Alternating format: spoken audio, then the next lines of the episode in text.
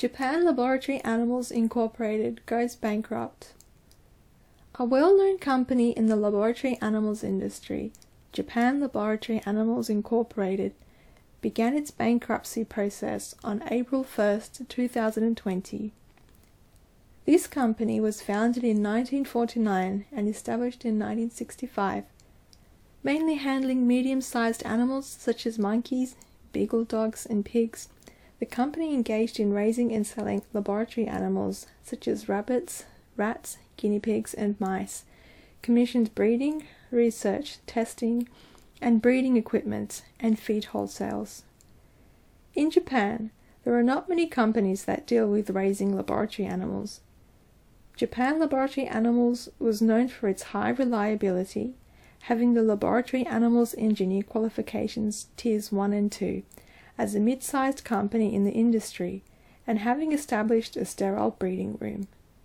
In addition, for laboratory monkeys, it was the Japanese agent for Vietnamese and Cambodian companies and also had the exclusive domestic production and sales rights for a producer that had the world's second largest share of rats.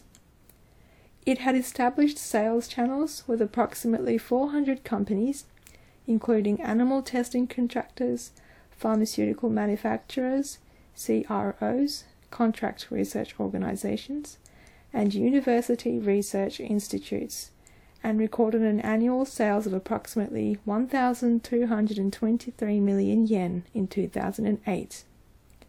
However, in recent years, orders have been reduced due to cancellations from some customers in addition to intensified price competitions in the dog industry and customers refraining from using dogs due to protests from animal welfare groups.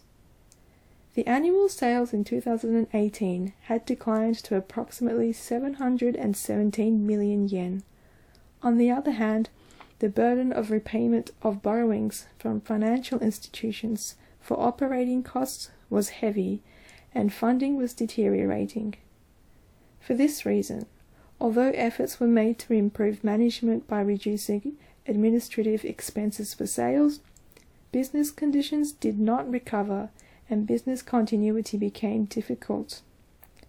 The business was suspended on September 30th, 2019, leaving the responsibilities of debt consolidation to lawyers.